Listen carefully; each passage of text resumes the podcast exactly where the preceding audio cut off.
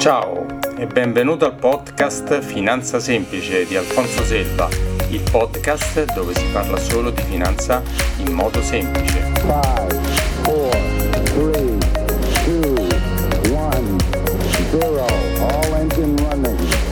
Liftoff. Puntata numero 55. Ciao e benvenuto a una nuova puntata del video podcast di Finanza Semplice di Alfonso Selva. Oggi il caso Conte e il suggerimento di Mancini. Oggi ti voglio parlare di un caso di cronaca, ma di un caso di cronaca che riguarda investimenti. Forse avrei capito che voglio parlare di Conte, no no, non Giuseppe Conte, il nostro presidente del Consiglio, ma di Antonio Conte, l'ex calciatore e allenatore top ora all'Inter. Nei giorni scorsi i giornali hanno riportato la notizia che Antonio Conte sarebbe stato truffato da un sedicente finanziere italiano, ma residente da tempo in Inghilterra. Ma stando a quanto, a quanto ricostruito dai giornali, come sarebbe avvenuta la truffa? Chiaro, con la più classica e antica delle truffe finanziarie, lo schema Ponzi. Lo schema Ponzi è quello con cui il truffatore attira gli investitori con interessi molto alti, generalmente fuori dal mercato, sui soldi che i clienti gli hanno affidato. All'inizio, per qualche mese, e a volte anche per un anno o più, mantiene la promessa fatta, ma come fa a pagare questi altissimi guadagni promessi ai suoi investitori? Come fa? Paga questi interessi altissimi usando i soldi dei nuovi clienti attratti dai forti guadagni che sono stati attratti o presentati dai primi clienti che sono già caduti nella sua rete. Ma dopo un po' il giochino finisce e il sedicente finanziere non paga più a nessuno e scappa con tutti i soldi, lasciando tutti con un bel palmo di naso, cioè senza più né capitale investito e men che meno gli interessi che gli aveva promesso che gli avrebbe pagato. Ora, di volta in volta, la truffa Ponzi viene abbellita, infarcita di qualche particolare che rende credibile lo schema, ma poi il finale è sempre uguale. Il finale è tutti rimangono senza un soldo. Ora, perché ho voluto parlare di questo?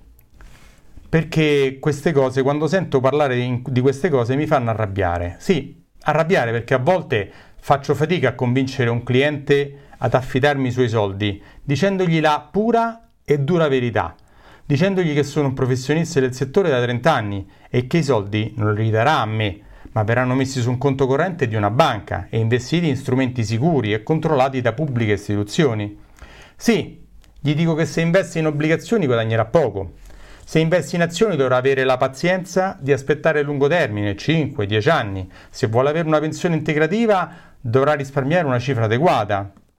Chiaramente tutte queste cose non piacciono, insomma gli racconto la pura e dura verità che non è così bella e seducente come quella che raccontano i truffatori che usano lo schema Ponzi di interessi del 10-15% all'anno senza rischi e senza attese.